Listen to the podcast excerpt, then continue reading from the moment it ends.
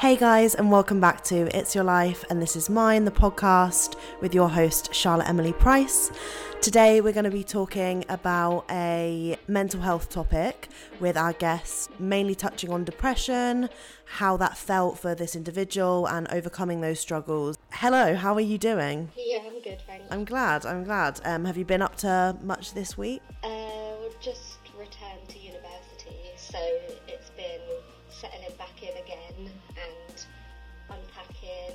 getting ready for lectures to start. Nice, nice. I'm I'm jealous. I really miss university life, but are you are you enjoying it or not? Yeah, I do really enjoy it, so I'm happy here.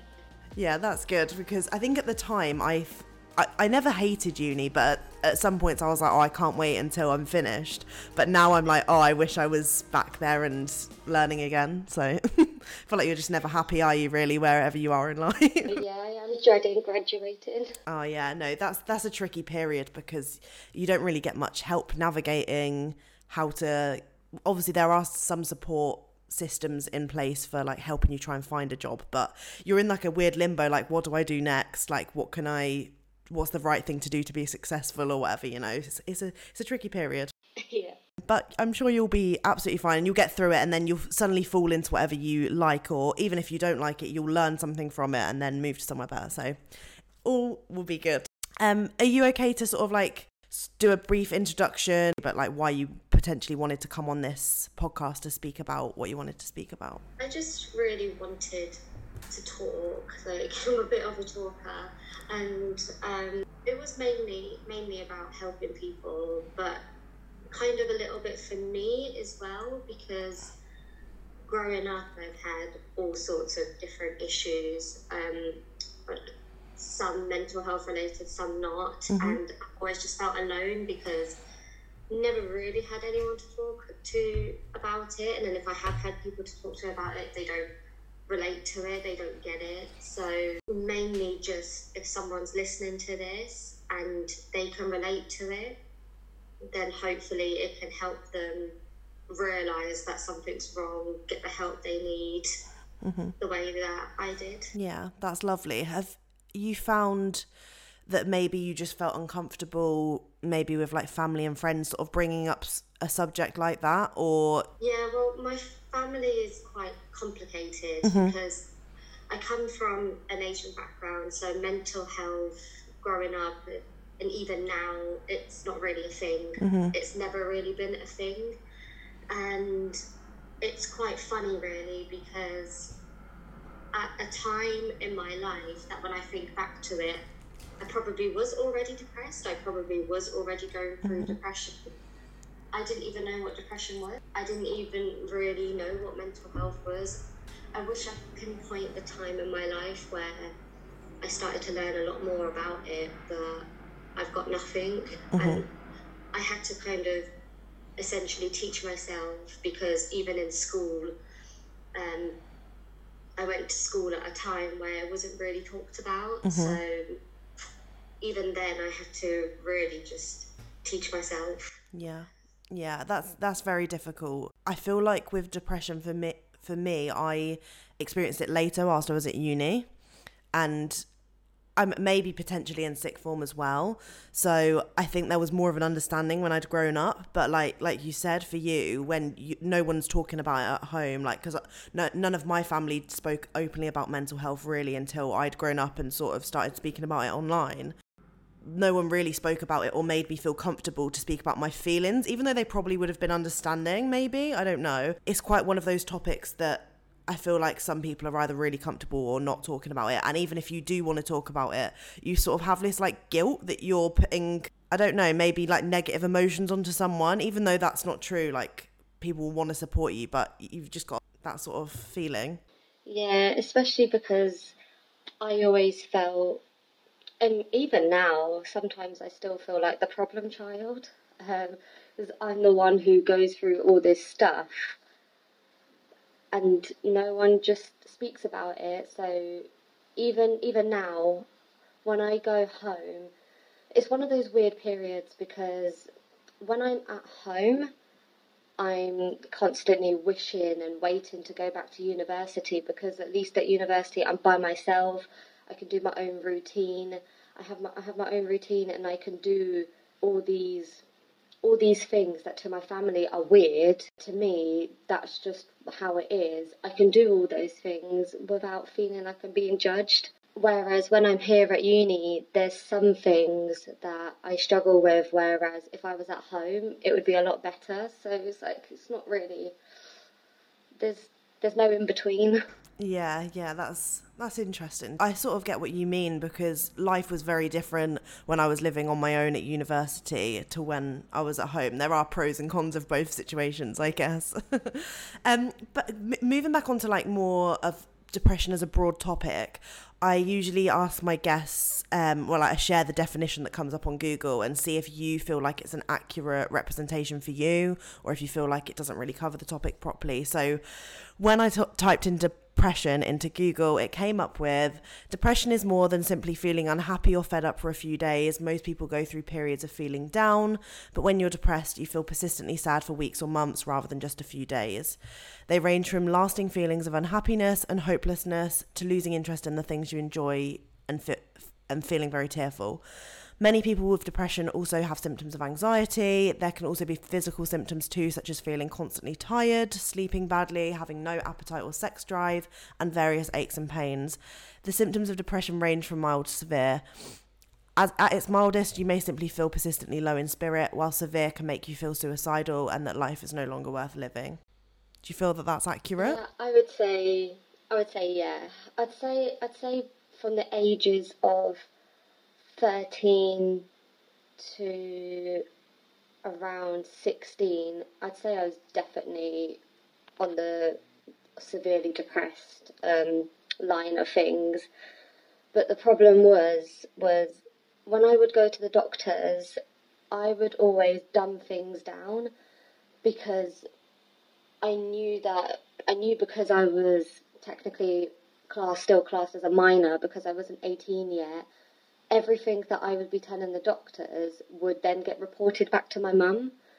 And if it was going to get reported back to my mum, it would also get reported back to my aunties, who are just they're even worse. Like, and I I was always too afraid of that because of I, I knew what my family were like. I knew what would happen if I said to them how I was really feeling.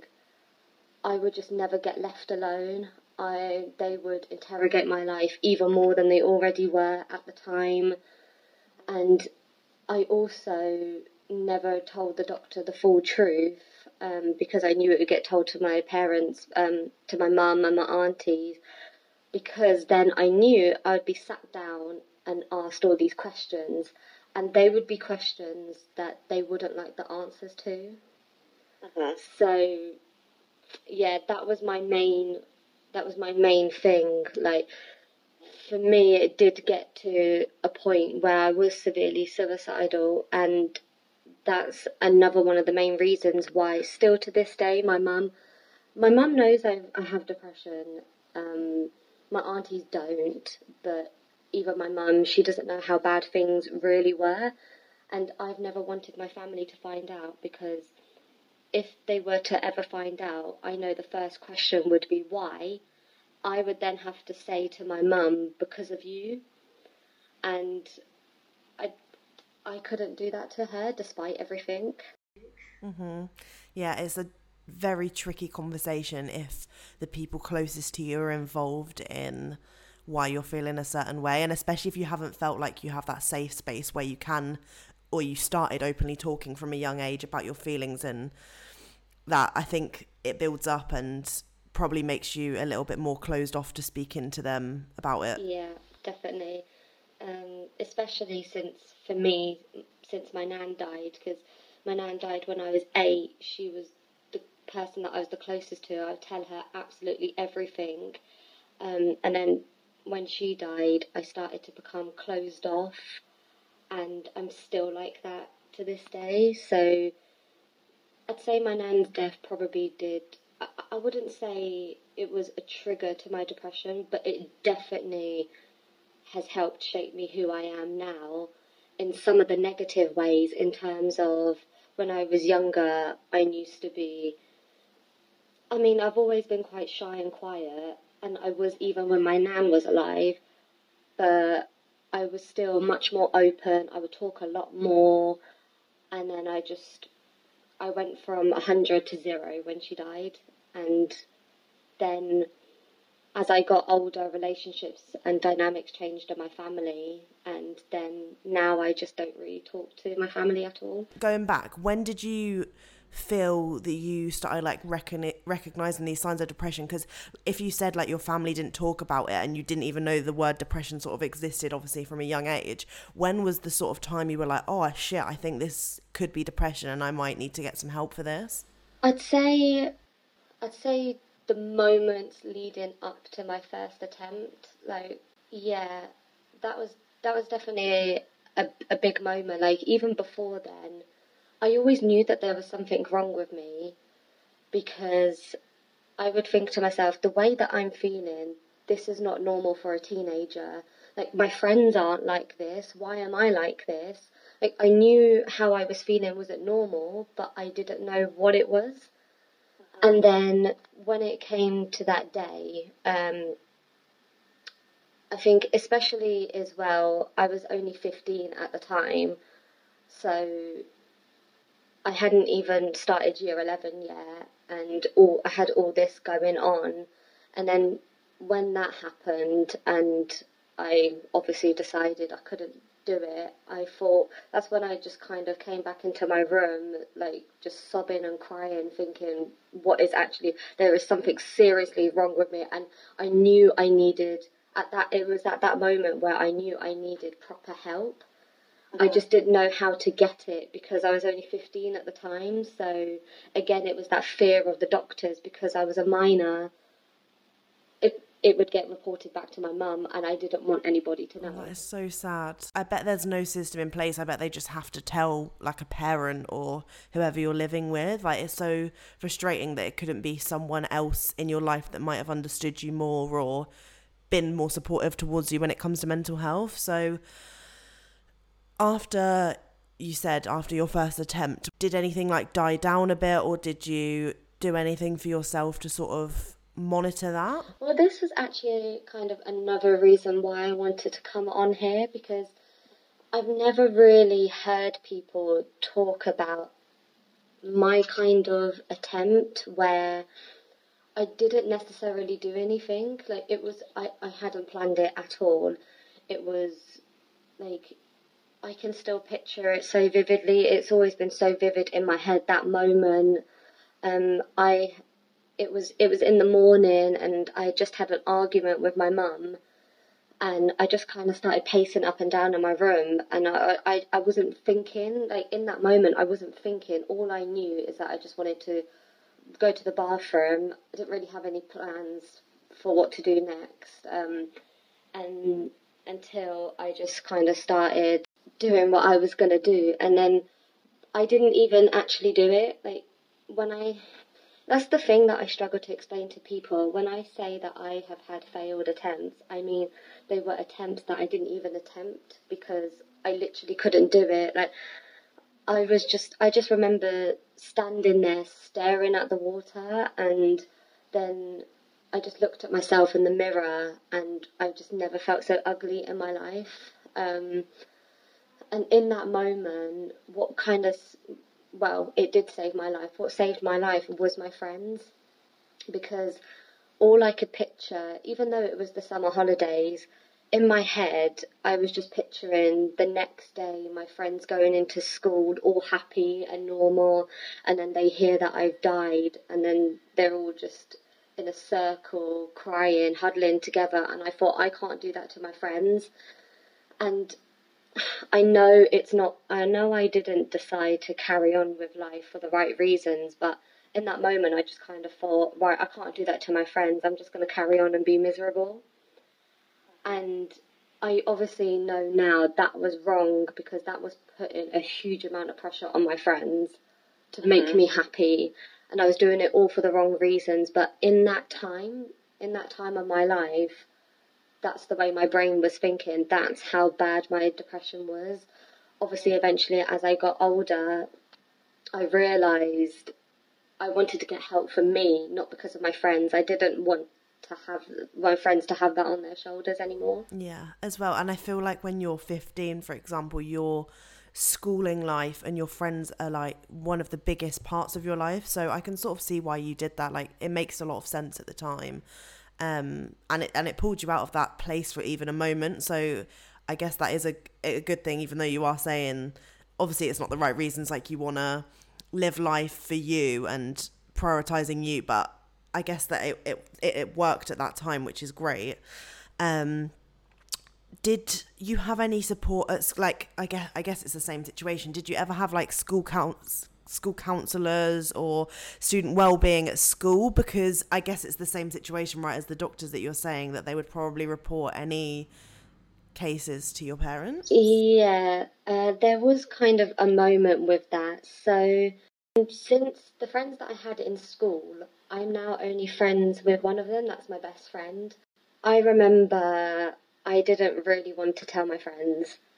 I it took me ages, it took me months to feel ready to build up the courage to tell my friends what I had done, especially especially after I, I did I did attempt again uh, like a week before my 16th birthday. And I was I was just kind of like how do I tell my friends? I didn't know how. Um, that was really hard. Eventually, I did obviously tell them, and my best friend, especially, she didn't take it very well. And she's even said to me, and I don't mind it because obviously now I'm in a better place and I completely understand why she would have felt like that. But she has since said that she uh, she kind of hated me for a bit and she didn't understand why I felt like that and how I could do that. And it was actually my best friend the main reason why I couldn't go through with it because I knew even if I was to have had left a note and said, don't blame yourself because it's, it's not you, because it wasn't, it had nothing to do with my friends at all, it was all my family, um, especially my mum, but I knew she would have blamed herself. And again, I didn't want them to have that on their shoulders. In terms of counselling, I did start seeing I did start seeing my school counsellor because I went into um, I went into my new school at the time that my mum and dad had split up, and they were going through a really messy um, divorce, and so I had meetings to get counselling, and this was actually my first time ever getting counselling as well. So it was a whole new experience for me, and I, I, I loved my counsellor, I did, but there was a moment where I I had written in a notebook because it was my first time doing counselling. I really struggled to talk at first. So as a because I'm I'm a bit of a writer, so I find it a lot easier to write things down. So we started up a thing between us where I would write in a note, I would write something down in a notebook, and then when I would come into school for our counselling session, I would hand her the book, she would read it, and then we would kind of go from there. There was a moment where I wrote about um, bullying that I went through in year eight and how that made me um, that was like kind of like the first time I started to feel a bit suicidal. Although it wasn't as intense when I, you know, became more of a teenager. And I had said in there, because at the time, this was before my attempts, that at the time I thought I would never, ever, ever be that person. I thought I would never, ever get there. So I wrote that in the book because I knew writing it she was probably going to tell someone. So I, if I, I thought if I put in there, I'll never ever do it though, then she won't take it seriously. Mm-hmm. Um, when I went back to my lesson after the session ended, um, there was someone from reception that came to collect me to say that my auntie had come to pick me up from school, and I knew straight away she had called my mum. My mum had then called my auntie to come and pick me up from school. My auntie then made me give her my private book that was between just me and my counsellor, and she read it all. And in that, I may I mainly just talked about how I hated my mum, and that was her You- sister. how was that for you? Like, did she have a go at you? Yeah, she, because of that's her sister at the end of the day. But the thing that's always frustrated me, I completely understand it. I mean, yeah, that's her sister, but then that's my mum. And what's even more frustrating is the fact that she's obviously going to see her as a sister, but uh-huh. she doesn't know what she is like as a as a mum. She's not the one that has been living in that has was living in that house at that time. She's not the one who grew up with her as a mum. And a mum and a sister are two completely different things. And as a mum, like she's I wouldn't say she was a terrible mum.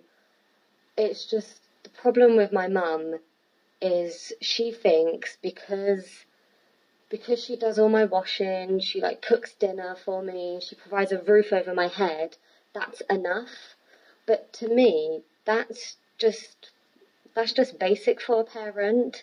What she doesn't do is she doesn't ask about my day. She she's never ever asked about my day throughout school. She's never asked how I'm feeling or when something happens, she doesn't properly check in on me. Um, like the other day, for example, it was the first anniversary since my dad died, and my mum called me after she had finished work, and she was just kind of saying, "Are you okay?" And I was like, "Yeah, I'm fine," which I was. I genuinely was fine, but she didn't really ask those follow up questions you would expect a parent to do. And she's just, when it comes to mental health, my mum's just not good at it at all. Mm-hmm.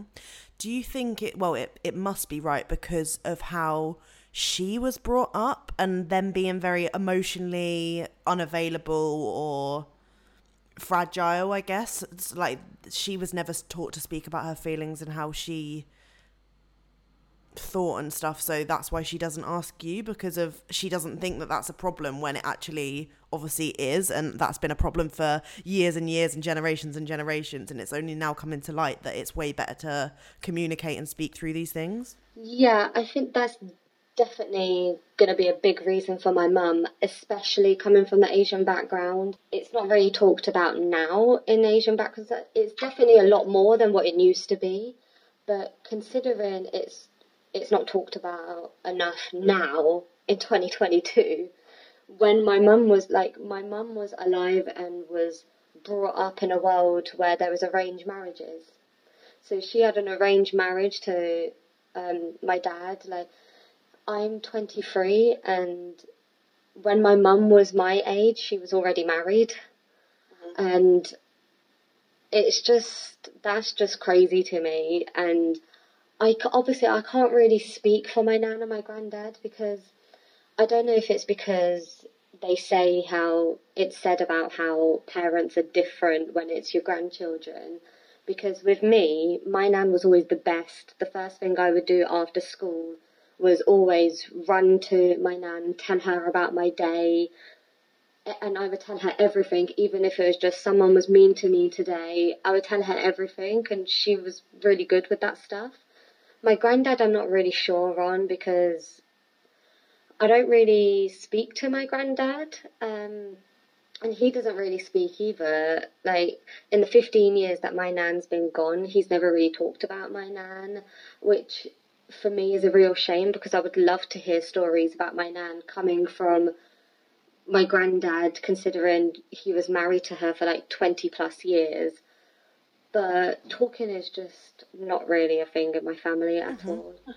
Yeah, that's that's so interesting. I think that probably is part of the reason I guess that your mum, like you said, doesn't ask you those sort of questions. It's really crazy when you think about like how someone else is brought up is why you're brought up that same way and it sort of goes down those generations because that's all they ever know and ever think that's right. It's very interesting. Very interesting. So when you finally started getting your help and your answers, you, I know you mentioned to me that you went to therapy, um, or had therapy, should I say? Um, did you? Was that like your first port of call because you said you didn't really talk about these issues. I didn't know if you would steer more towards like medication and think that that was better than the talking therapies. Yeah, well, for me, I started off. For me personally, I find counselling and therapy to be two completely different things.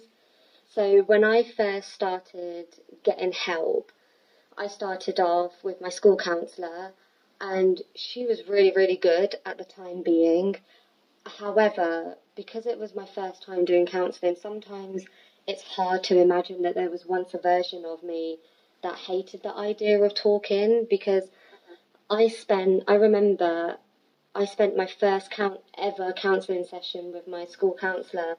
I, sp- I just spent the whole time basically crying because I didn't want to talk because I was in the mindset of, oh, how is talking to a stranger supposed to work? How the hell is this supposed to work? This woman has no idea about my life. And but then it came to a point where we would run over sessions sometimes because I didn't want to stop talking. So talking and therapy definitely became a big part. The first time I did proper therapy though, it wasn't until I was 19 and I actually, for my first time doing therapy, I did group therapy because just because at that time in my life, I think I needed group therapy. Normally, normally I've always been like it has to be just me and that other person. It has to be one on one.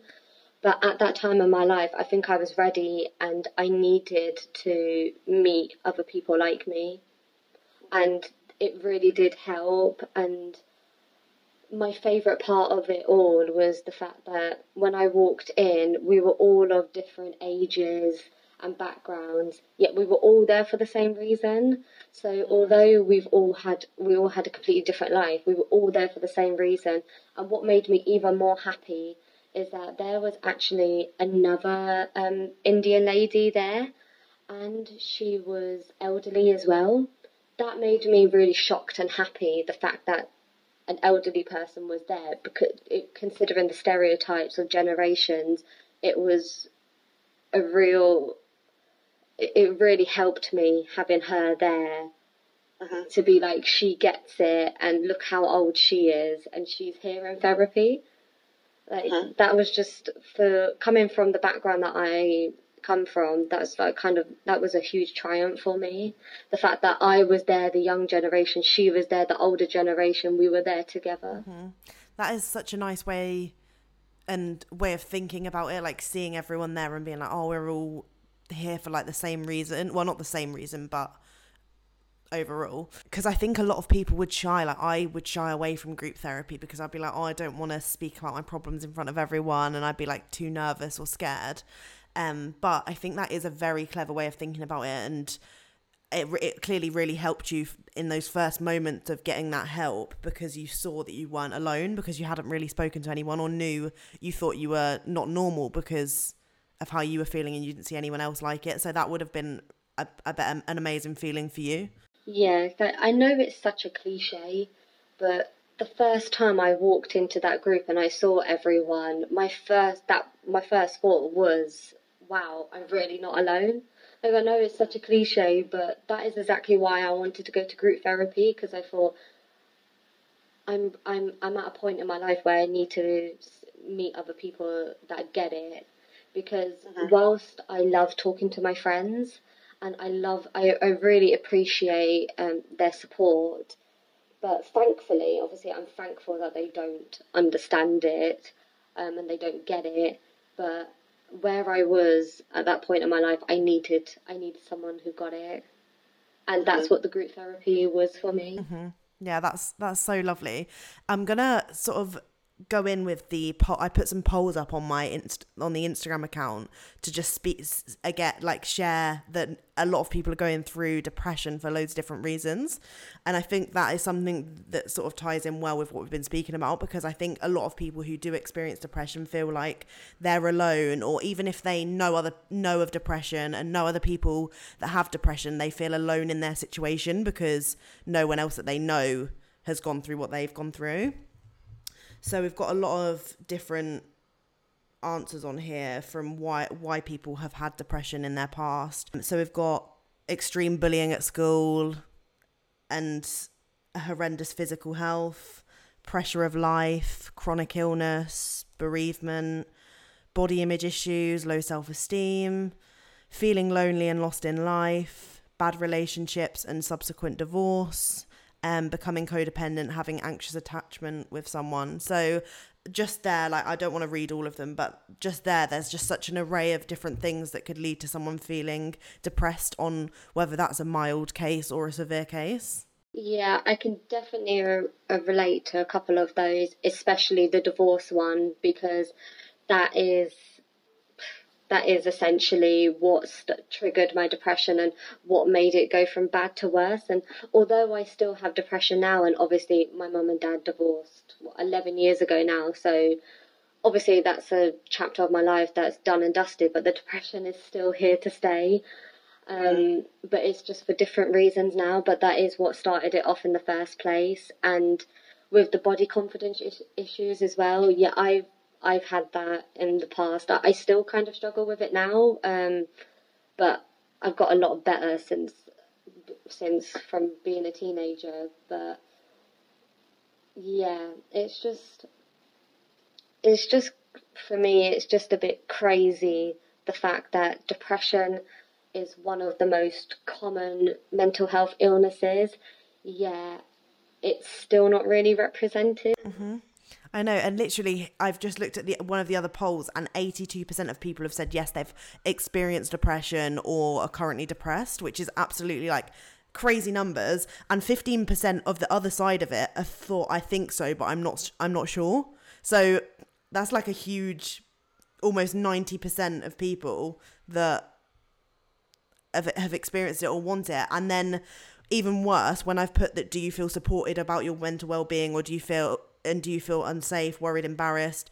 Literally, all of the answers are like, no, I didn't feel supported. My school were awful. They encouraged the bullies. My GP was absolutely useless. I've never felt there's like there's enough support or I don't have a, enough money to pay for private and all this stuff. Like it's all negative, which is so crazy. Yeah, the, I think the GP one especially. I I definitely had that as well. Like I didn't I I know they say that you shouldn't self-diagnose, but it got to a point where I was in college now, and whilst I'd come out of the other side of like I I wasn't I wasn't necessarily suicidal anymore, but I was still just very low and sad. And at this point, I just kind of had to diagnose myself and be like, right, I know I've got depression. Now I need a proper diagnosis. And because I knew in order to get proper help, I would need that doctor diagnosis. But it was just about getting the doctors to listen. So I'd constantly be going to appointments saying, look, can you please give me the test? Can you give me the test? And they would just, I can't remember exactly what they would say to me, but they would essentially just brush me off as being young. Oh, it it was always for me this. Oh, it's the stress of your exams and school, and I'm like, no. Honestly, it was just it was just a real nightmare. So it took me until I was 19 to actually get the doctors to be like, right, you are on the mild side of depression, um, on the medium um, level. But the thing is, if I had done that test like four years prior, I would have been severely high. And that's just the thing where doctors don't listen. And then to make it even worse, when I came to university and I switched over to the doctors here at my university, um, it turned out when I had to get an I had to get a note from my doctors about my depression so I could get help the well from the wellbeing centre here at university. And in that letter, I found out that my doctor at the time when I was 13, when I was 12, 13 and I was first going to my doctors telling her how sad I was feeling, she had actually put on my doctor's record that um, I was showing signs of anxiety and depression when I was 13, and I never even knew because no, even though I wouldn't have wanted my mum to have known, nobody even told my mum, not even my mum knew. And to me, that's just kind of crazy, especially being at that age. I was way below a minor who was showing signs of depression and didn't the doctors didn't really think to tell the patient, me, the patient, that, not even my mum. I wonder if that was again because it was so taboo and they didn't want to speak about. But then it's it's a doctor's surgery. Like they should be telling you everything really that they're noticing or acknowledging from you. That's so weird. Yeah, and it just really frustrates me as well because if I'd have known that from the start, then I would have known what was wrong with, with me uh-huh. from the start, and I would have got that support from school from the start rather than having to get it myself. Yeah. What I was going to say is like, how are you feeling now? Like, do you feel like you currently, at this point in your life, feel like you either have the support or you're in like a better headspace where you don't feel like you need like constant therapy, or like how are you feeling at the minute? Yeah, well, I've kind of gone through like different depression episodes in my life, and I feel really lucky and grateful to be able to say that the last depression episode I went through was in 2019, and that was when I first came to university. I essentially had a lot going on that year, and even before I came to university, I was already in a dark place. So it all kind of really started with my 20th birthday. And that was essentially, it was just a huge disaster with my friends, and I was sad and in tears by the end of the night. It was awful, and then it kind of got from bad to worse there. Um, my friend in May, my there was a bit of a there was a bit of a situation that happened between me and my group of friends that essentially made it go down from the four of us to just me and my best friend. Like she's still friends with them, which I'm fine with, um, because I don't really like to be that kind of person to tell someone what to do with their life. As long as she's happy, that's all I care about. But mm-hmm. it is kind of that situ- one of those situations where she's now my only school friend, which is fine. And then essentially in in those months between May to September, it was the same situation with my mum, which was making triggering my depression again. I went to university. I came to university, and it went from bad to worse because I was all by myself, and it did get to it did get to a point where I was starting to feel suicidal again, and that scared me. What really scared me is the fact that I was starting to feel nothing again, and the last time I felt nothing was right before I tried to end my life. So that was when I got support straight away and since then I haven't had another depression episode. I still have things going on in my life. I have other mental health conditions, but I'm really grateful to say that I'm in a place where I I am actually happy and for the first time in about 50, for the first time in about 15 years since my nan died, I am actually genuinely happy and yeah, it still feels weird to say that, even though it's been mm-hmm. even though it's been three years since I had my last depression episode. I've been just trying to enjoy the happiness whilst it's here. Um, yeah. So whilst the happiness is here, I'm trying to just take it day by day because the thing that scares me the most about depression is I know it can take with me, well, I, I don't know about anyone else, but I know with me especially, it can take the tiniest thing, like it can take the most insignificant thing or the tiniest, littlest comment, and that's it. I'm going, I'm going down the hole again. So I'm trying to just enjoy it whilst it lasts. You have to because you never know what the, ne- the next day is going to bring yeah. you. So it's it's nice that you're like appreciating those moments of happiness as well. Is there anything that you maybe learn in one of your therapy sessions, even if it was just about yourself, or like a bit of advice that you've been given, or so, sort of come to an epiphany that you think could possibly help someone out there? Don't remember any specifics from like any of my therapy sessions, but I think what I appreciate about the therapy sessions that I have had is the fact that I still struggle with it now, but I do need to give myself more credit because every therapist I've ever spoken to has always said um, about how they admire how strong I am and um, how determined I am. And I'm just kind of sat there thinking, oh, what? Because I can't really take a compliment. I don't really like yeah. it. I don't really like to think of myself as a, a strong, determined person, even though I know I am. Actually mm-hmm. saying it or hearing someone say that about me, I'm a bit like, oh no. so I do think I am getting there slowly, but just basically just trying to accept the compliment and I've I've learned that I need to give myself a lot more credit than I give myself. Yeah, that's a nice message to send out because I feel like a lot of people just see it as like a big negative side to them, what which obviously it is it does take up a massive negative space in your head when you have depression. It's nice to see the strengths that come through that, e.g., you're strong, you're resilient, you have gone through a lot and you won't probably take a lot of shit in the future. Like I mean things like that that can help change your mindset into a more positive one. Like even can even that just something as small as that can help you into recovery and healing. Um, so before we go, I've got a question from my previous guest for you. Um, and it is if you could go back and tell your younger self one aspect about your life right now, what would it be? That's it kind of weirdly ties in with what we've been talking about in a way.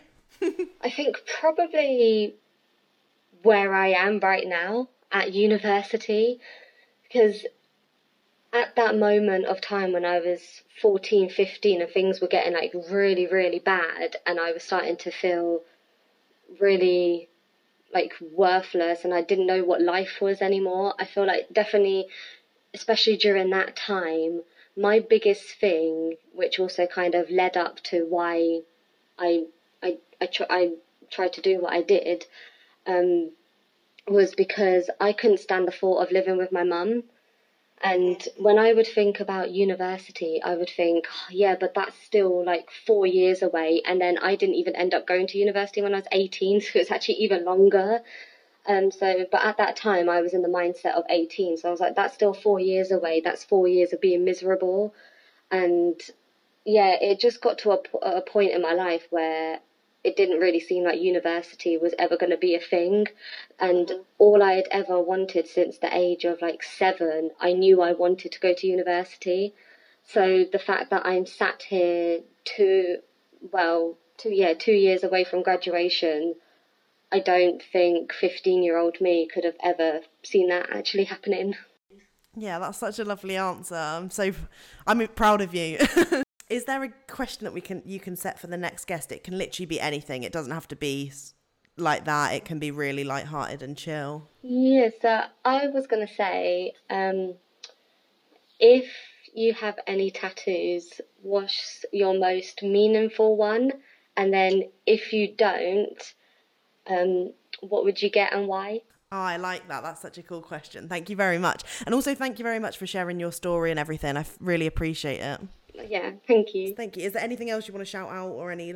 Obviously, I'll leave any charities and helplines down below if anyone's really struggling right now, so you can go get help or seek help. But yeah, if, there, if there's anything. With the talk of like my background and the stereotypes that comes with that. Uh, the last few years, I have been following um, a page on Instagram called Sikh Your Mind, and it's specifically for um, it is it can be for everyone but it's it's there for the support and they share the taboos of you know asian backgrounds and immigrant parents and you know not being able to talk and yeah that's just something that i've been following for the last few years and just helps me realize there's other people out there like me who mm-hmm. are also going through these struggles yeah, I'll leave that down below in the podcast description too, in case anyone else needs some help right now and support in that way. Um, and yeah, thank you again, and I will see you next week for a brand new episode. Bye.